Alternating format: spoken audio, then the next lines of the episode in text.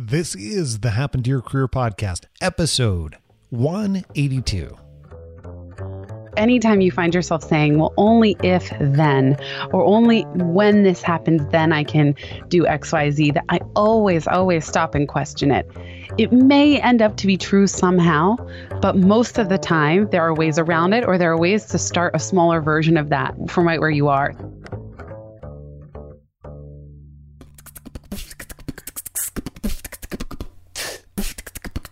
This has happened to Your Career.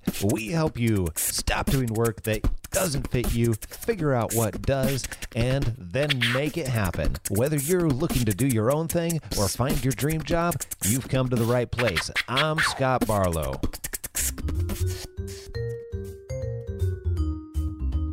I'm an engineer who was living in Portland, Oregon, and was moving up to Seattle, Washington to support my wife's career change. This is Michael. He's made career changes before, but this one was different. A lot of the folks I talked to using sort of my normal channels were often saying, Hey, we'd love to have somebody like you on the team. Unfortunately, we just let three or four people just like you go because there's not enough work to go around anymore. Listen from Michael's story later in the episode to learn how he used coaching to help him figure out what fits him and make the change to work he loves. You have somebody in your corner who's looking out for your best interest. They're pushing you to be the best version of yourself and to stretch and grow yourself consistently towards that best self. This is Scott Anthony Barlow, and you are listening to Happen to Your Career, the show that helps you figure out what work fits you by exploring other stories. We get to bring on experts like Andy Molinsky, who helps people stretch outside their comfort zones, or people that have pretty amazing stories like Jessica Rhodes, who started her own virtual assistant business to stay at home with her son. These are people that are just like you. They've gone from where they are to what they really want to be doing. And they're also people that are just like our next guest, Jenny Blake. I primarily say I'm an author, that I wrote a book called Pivot, and I do coaching, speaking, and consulting related to that. In my Jenny's conversation, you get to learn how to actually stop holding yourself back by waiting to have all the time in the world for things to happen to you. And even in particular, how to use constraints that a day job puts on your career change as a positive rather than a negative and make it easier rather than harder to make the change and how and why creating an ideal day map for yourself will help you pivot to reach that success. And that's that's pretty cool. Take a listen for that about three quarters of the way through the episode. And even the importance of the scanning process for your career change and what even a scanning process actually is and how it can help. So all that plenty more. So i realized that what I really love are big ideas and simplifying complex topics like change, like how to answer the question, what's next? Yeah. And from those big ideas everything else that I love to do and that I do to earn a living. And one of my favorites is keynote speaking, actually. So really, I love keynote speaking more than I enjoy the process of writing a book, but I like, of course, having written a book and then have that be the platform. That's so funny. I've talked to so many authors, and I don't know, I've probably, we've got a lot of books that we've shared with our audience, but haven't necessarily gone through the publishing route. And we plan on doing that over the next about a year and a half, 18 months. So I've been asking authors, and I keep getting that same response. It's like, well, I love having written a book. And that apparently seems to be the common theme with a lot of people. yeah. Although I've been writing my whole life, I don't identify as a writer. It's never come easily to me to just sit down. For example, even marketing pivot. Yeah. I loved doing podcasts. It was so fun to jump on a podcast and either for my pivot podcast or to be a guest on other shows like yours. But when it came to writing, even if it was writing an article for Fast Company or some really prestigious site, I would procrastinate. I just couldn't bring myself to do it. I felt like I was completely spent from working on the book. Whereas my friend Dorie Clark, for example, yeah. she could churn out two, three articles a week, no problem. Yes. I'm more on your side of the fence than on Dorie's, as it turns out. I have some friends as well that's like, yeah, that's my thing. It's no big deal. I can do that with my eyes closed. I'm super curious though, because you haven't always been doing this. You haven't always been keynote speaking. You haven't always been marketing new programs and things along those lines and helping people in a variety of different ways. So, where did this all start for you? Let's go way back. Interestingly enough, when you say I haven't always, even when I was a kid, I would make my brother play school. So whatever I was learning in school, I would make worksheets for him. Oh, really? Instead of playing house or any imaginary games, we would play school or we would play business. And he's two and a half years younger. Yeah. So even in those early days, I really loved learning kind of getting to understand something and then teaching it.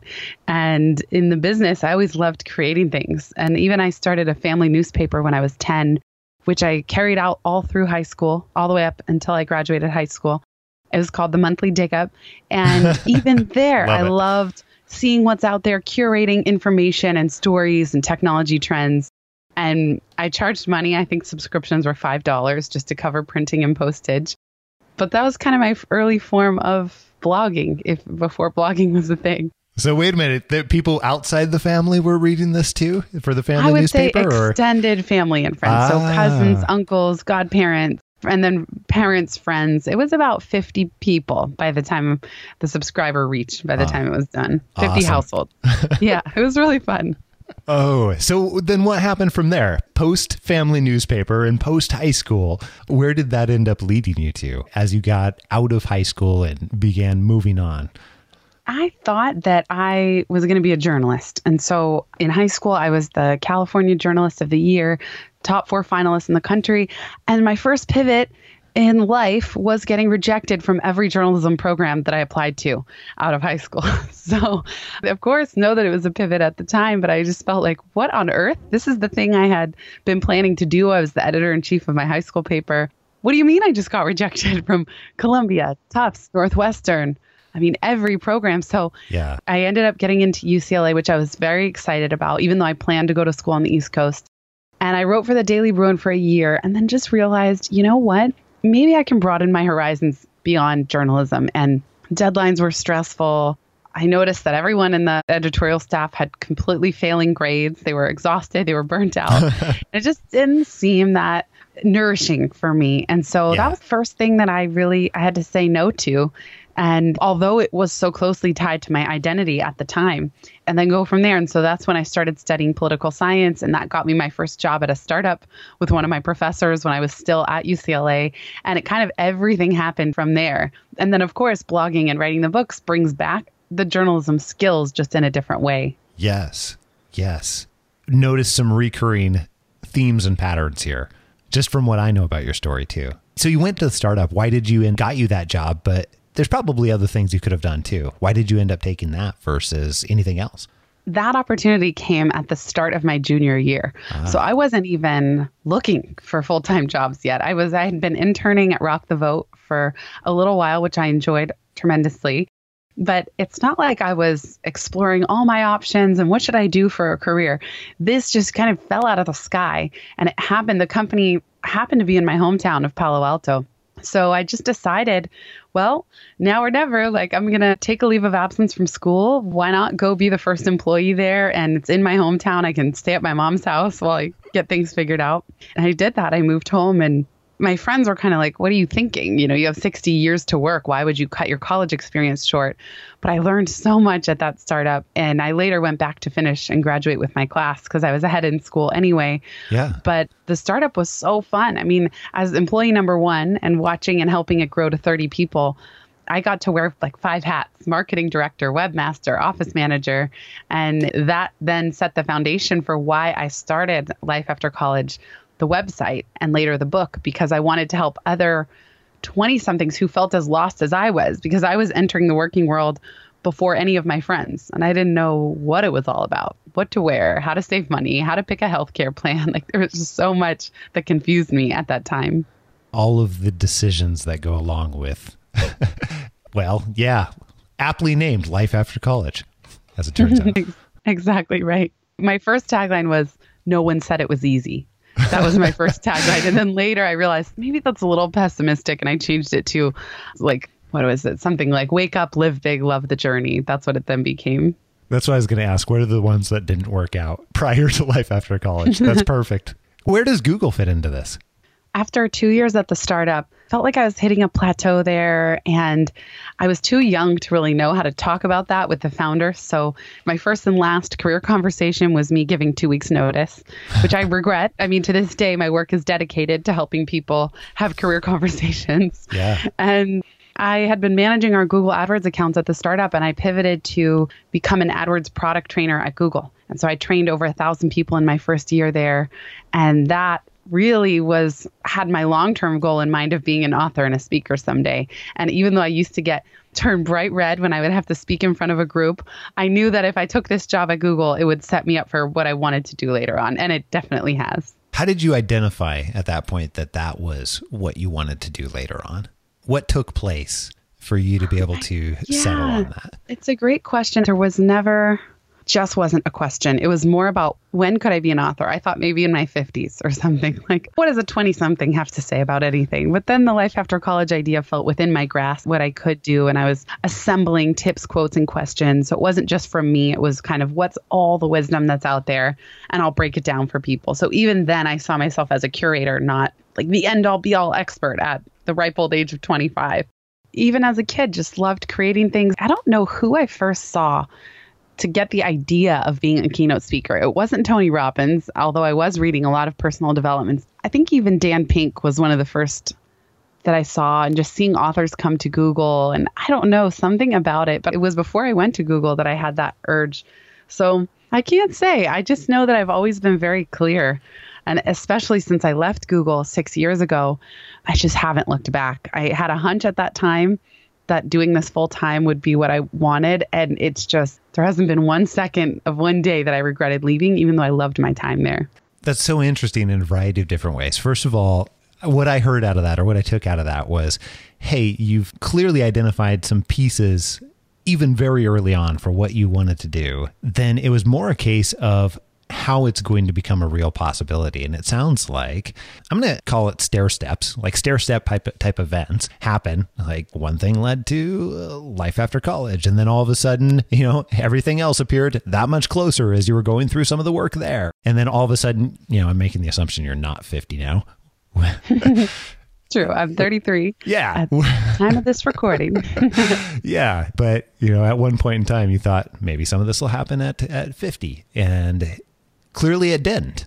exactly. It's, I think sometimes we're waiting for permission for someone to say, okay, you're qualified now. And I certainly was too. Even when I set up the Life After College website, I set it up in 2005 and I started blogging in 2007. And I remember the fear of just, oh gosh, who am I to put my ideas out there? Who am I to raise my hand and say, I have something to say? But, and the same with the book. But then you realize, who are we waiting for and why? And to think that, yeah, of course, sometimes getting an advanced degree or more education or more experience is a good thing. 100%. Things like going to coach training school, I firmly believe in it. And at the same time, how can you start right where you are? How can you start without any permission at all or silence those voices that say, you're not good enough, you're not ready, you're too young, you're too old, you're too dumb, you're too smart? Like, I'm sure we all have them. And the key is to hear them. Know that they're going to come up anytime you're doing something really important or significant and keep going. So let's talk about that for a minute then, as far as how people can actually do that. Because one of the questions that we get emailed constantly has to do with this. And it's that, well, I think that I want to do this thing that you know whatever it might be. I think that i want to write. I think that i want to you know move into environmental. I think that i want to or i know that i want to but i don't consider it a real possibility for me for one reason or another.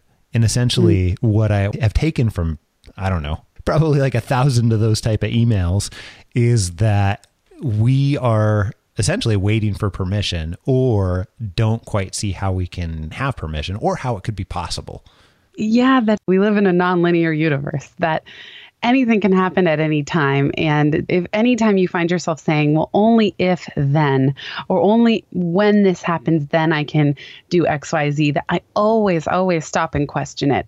It may end up to be true somehow, but most of the time there are ways around it, or there are ways to start a smaller version of that from right where you are. So anytime we're putting a limitation, but I just don't think that's possible. I mean, I'm dating and living with a painter. He's a full time artist and a painter. Yeah. Most people would say you can't earn a living that way. And that's true. There are a lot of uh, starving artists or starving painters out there, but it's something we often talk about. But, like, why does that have to be you? If you put some intention behind it and some strategy, and of course, everyone I believe has a different soul blueprint and kind of path in this world. So it's not to say that just because you want it, you're guaranteed to be Jeff Koons and make a zillion dollars either. But why listen just because society or some concept that we have that's outdated says, oh, you can't do that or you can't earn a living doing that? I'm an engineer who was living in Portland, Oregon, and was moving up to Seattle, Washington to support my wife's career change. Remember, Michael? We already told you that he'd made some career changes before, but this one in particular, it was different. A lot of the folks I talked to using sort of my normal channels were often saying, Hey, we'd love to have somebody like you on the team. Unfortunately, we just let three or four people just like you go because there's not enough work to go around anymore. Michael realized that this was not an opportunity for a change in location. This could be not just a lateral move from one city to another, but it could have the opportunity to be a promotion as well. Leading projects to potentially leading teams of technical people. And that has sort of been where I wanted to be for a long time.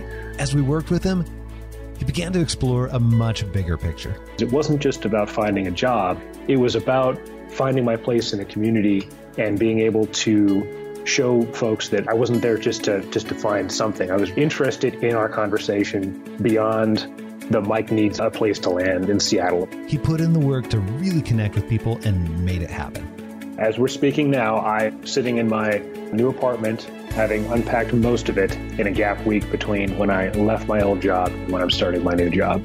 Congratulations to Michael on finding work he loves that fits his family's needs. If you also want to figure out what work fits you and find that fulfilling career that lights you up and gives you purpose, find out how coaching can help you step by step.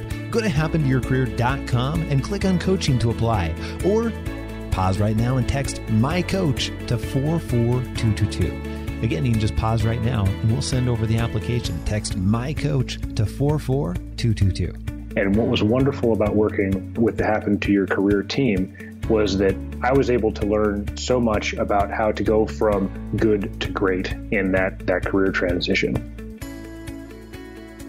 I almost feel like when you get to that situation that you've described, where you're saying if i only had or if i only had the time or if i only you know had the four year degree or whatever else it might be first of all having that be a trigger point for you to stop and say yeah there's probably another way to do this absolutely love that concept but then from there if that's something that you want i almost feel like it's an obligation to yourself to explore that in one way shape or form or another mm. otherwise I don't know, that borderlines into knowing that you're going to set yourself up for regrets later. And for myself, I can't fathom going down a road where you know that you're going to set yourself up for regrets. Right. In my book, I talk about how we don't have FOMO, we have FONT, fear of not trying. So the bigger regret would be that if we weren't to try. That's selling ourselves short before we ever even have a chance. I don't know about you, Scott, but or anyone listening, I would rather try and fail and know that I tried and keep going. And of course, failure stings. It's not fun, especially if money is associated and you lose money doing something. But so what? At least you know you tried. At least you can live with yourself. Whereas what you said, not taking any steps toward that thing you feel called to do can become soul crushing. Soul crushing, I think, is the right word for that. totally. Absolutely. So, let's talk about what people can actually do about that then. In your book, you describe some actual strategies to be able to move through this. I'm going to call it a process. But also, you know, for people that are starting in that place where they already have an inclination or a clue or something to be able to hold on to and are evaluating it from a, if I only had this, then I could do that type situation. And they've got those triggers. Like, what do they do then? How can they go from that space to being able to get to a place where they can begin to make it happen? Yeah, well, this was where I really got stuck. I had left Google. I was a year and a half into running my own business, and I just did not want to be. I'd become known on podcasts and in interviews as the girl who left Google and the girl who left college. So everything I was talking about was just leaving things, and that wasn't that inspiring to me. And I yeah. wondered, like, who am I? What do I stand for? What's next? How can I help people? How can I create an impact? What can I build a meaningful body of work around? And I really struggled. And the thing that kept me struggling to the point where my bank account balance dwindled down to zero was focusing so much on what I didn't know, what I didn't have, and what I didn't want. And it wasn't until I had to solve this question or go get another job or leave New York, neither of which I wanted to do, that I realized. And this analogy of a basketball player came to me that when a basketball player stops dribbling, they plant one foot. That's their source of strength, stability, their foundation. And then they can scan for passing options with their pivot foot. So, for somebody who is currently scanning and just getting discouraged by what they can't do and what's not going to work, I encourage you to go back to that plant foot and say, what is already working? What am I already great at? In what small, tiny way am I already doing this? And what does success look like? If I were to attempt this new thing, where would I want to end up in a year? And that can be really inspiring and motivating to push through some of the fear that you described, Scott. And then from that place, look for related so don't stretch too far. As much as I used to adopt the motto, like, take great leaps, you know, now I'm actually more pragmatic, like, especially when I'm the one footing the bill for all this searching. Sure. It's more connecting to based on what you already know and right where you already are. What are some small experiments that you can run? Tiny ones. Take the pressure off to have the answer. Maybe if someone wants to write a book, you're writing for 15 minutes a day. That's it. Or 15 minutes a week. There's no reason to wait until you have all the time in the world and all the financial resources. I think a lot of people even think to themselves, well, if only I didn't have this stupid day job, then I could do a trillion things. But actually, the constraints the day job puts while footing the bill, while incubating these side projects and ideas, is quite valuable. And those creative constraints on time are helpful because I'll tell you the times where I've gone to a week long romantic sounding retreat in the woods to write, I don't even flick open the computer. I am just like paralyzed by the abundance of time. So I realized to stop holding myself back, waiting to have all the time in the world for things. That's so interesting. First of all, did you play basketball? I did, but only in seventh grade. I then moved on to softball and volleyball. Okay. That that still counts. and second of all, I love that analogy because I believe it helps break it down quite a bit. Obviously, it helps break it down, right? Thanks, Scott. State the obvious. But what I particularly like about it is that so many of us do get stuck in what you call the scanning phase. And a lot of people that are listening to this show right now that are HTYCers out there, that's where a lot of you are. And what I would love to do in this case is push you a little bit, Jenny, on a couple of these areas in terms of for somebody who is in that scanning phase, what are two or three strategies that they could use right now to be able to be able to move into the next phase and be able to get them out of the dang scanning? totally. Again, just to be in scanning doesn't mean you spent enough time looking at what's already working and what success looks like a year from now. Yeah. So counterintuitively, the number one thing you can do if you're stuck in analysis paralysis or compare and despair of scanning is refocus on yourself, who you are, what does success look like a year from now? Really paint that picture. And I have on my website an ideal day Mad Lib that I think is a really fun way to just dig into this of just be so detailed with what time you wake up, who you're surrounded by, what type of work you're doing, how much you're earning, what kind of impact you want to make, what are you learning and growing, how are you growing. And then scanning is about people, skills, and projects. So, people, who is already doing what you want to do? Who can you connect with? Who are some friends that you could set up friendtor relationships with for A accountability friendtor? Is and that support? what you just said? Exactly. Yeah. I haven't heard that. I love that. And because friendtors have been so valuable to me. There's Yeah. another place where people put pressure to find a mentor, but when really just accountability with your friends can go such a long way.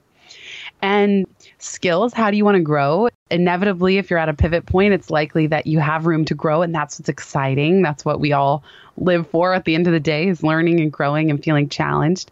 And then projects and also making yourself discoverable. So if you're scanning and you're super clear, at least generally where you want to end up, it may be the case that just nobody knows that you're looking. So I have on my website too, like a network email Madlib where you fill in the blanks. Regardless of my stuff, it's just about the reason I created that was I had so many clients where they would get to a point in their searching, it became time to email their network and say, hey, friends and family, I'm at a pivot point. Here's a little bit of what I'm up to. This is what I'm looking to do. These are my strengths. This is the type of organization I'm looking for. Or if you're working for yourself, these are the types of clients I'm looking for. Here's what I do. Here's what we can do together. And that helps make yourself discoverable think about Bluetooth devices. It's so important. You you've got to be discoverable so people know that you're looking and what you're looking for.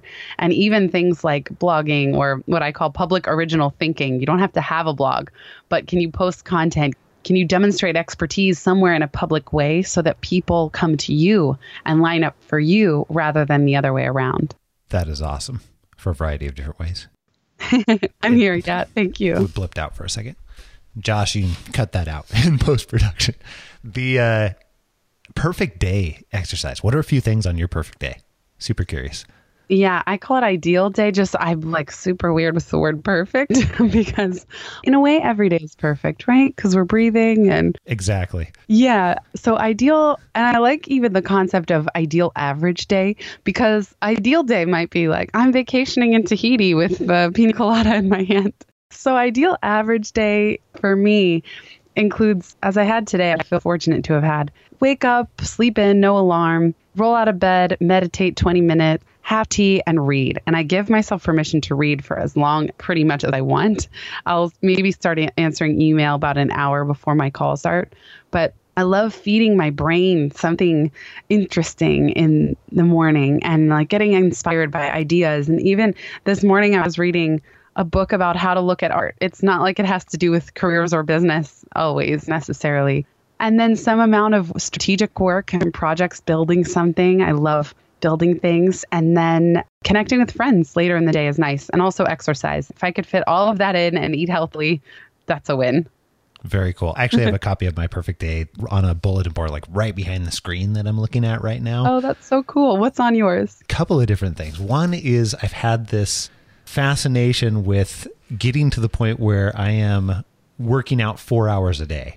So I'm not there yet. Fascinating. Yeah. What would you do in that workout? It wouldn't be one workout. So recently I've started a couple of different things. So I do parkour and uh, strength training and now I've layered in stand up paddleboarding every single morning. So Love it. That's so awesome. How relaxing and challenging. Yeah. So like this morning I woke up at 4:45 and at 5 a.m went stand up paddleboarding, watched the sunrise on the lake, which we live wow. about 300 feet away from the lake. So it's easy to just go down and throw the board in.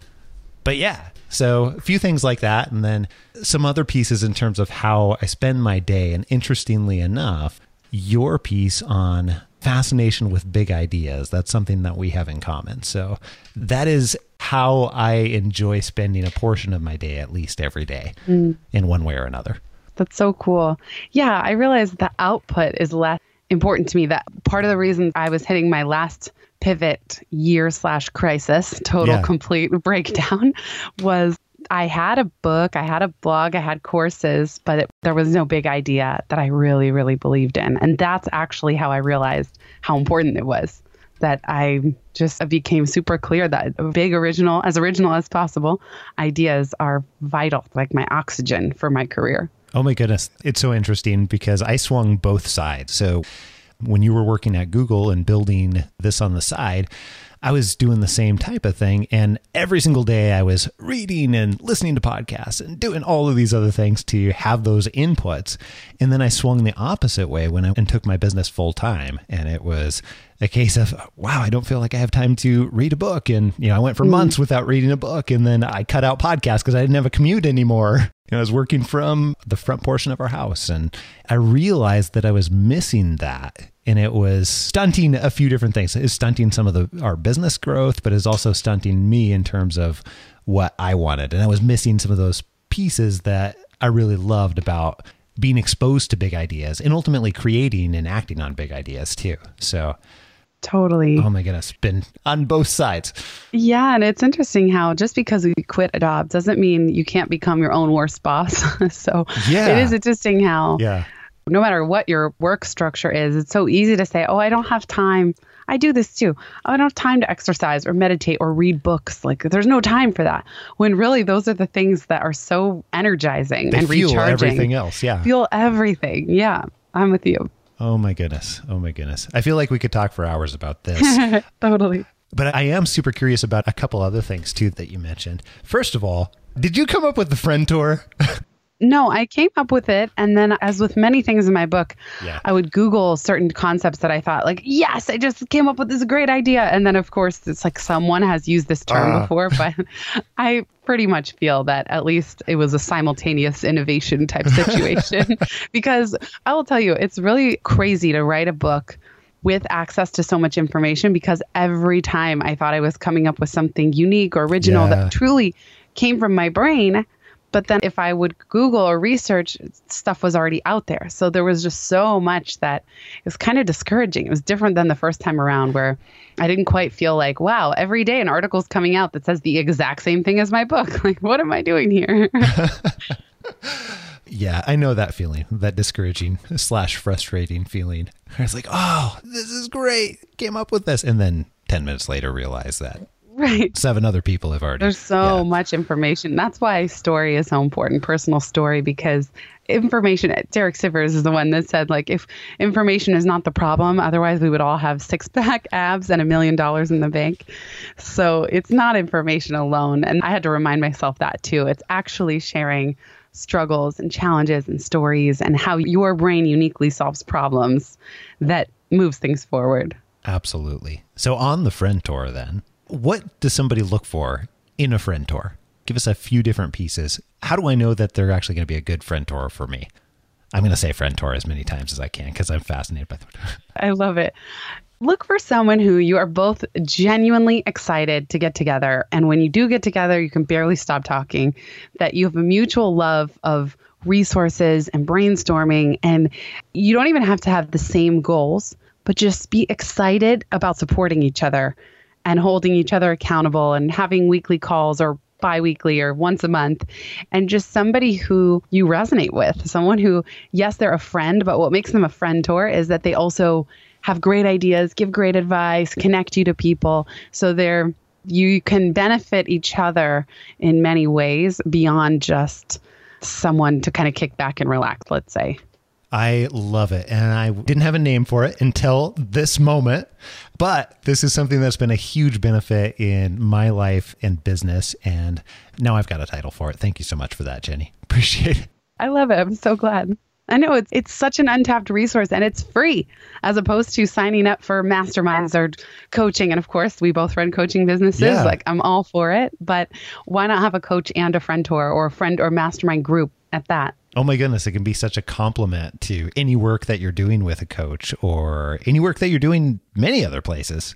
Totally. And then you can share what you're learning from your coaches. So that's kind of fun too. Like, oh, my coach had the best question for me this week or piece of advice. Or in one of my mastermind groups, we would come and say, what have you learned in the last two weeks? Like, did you attend any conferences or read any books? So it was just a, such a great shortcut to knowledge.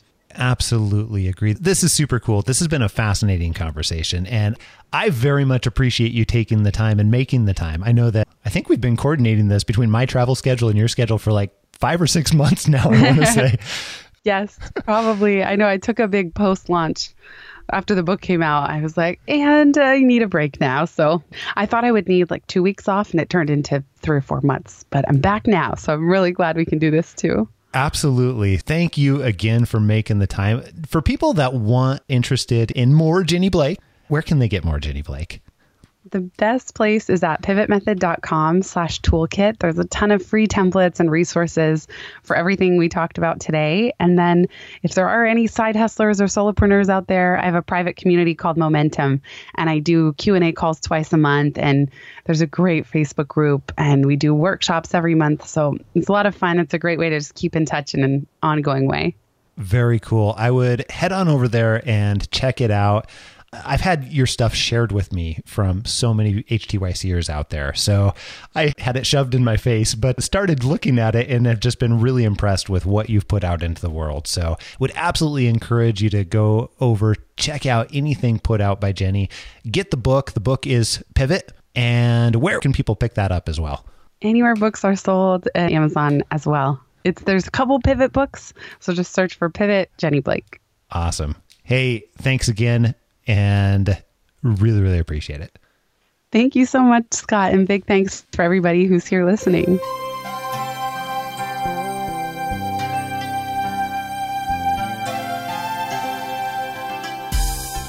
Hey, thanks so much. I hope you absolutely enjoyed that conversation with Jenny. She was absolutely fantastic. And Lisa, who you've heard on on our podcast several different times and works with us as a coach and also our director of our Career Change Bootcamp program. She has also, she's actually the one who introduced me to Jenny. And as it turns out, I'm glad she did. So if you are finding that you need help getting your career search started or need a little more direction before you start scanning for your next career path, then we've got something to absolutely get you moving down that path. Go ahead and text my strengths to 44222. You can just stop this right now, actually. Uh, just push pause, you know, and text my strengths. That's MY strengths to 44222. And what we'll do is we'll send over our ultimate guide to using your strengths to get hired.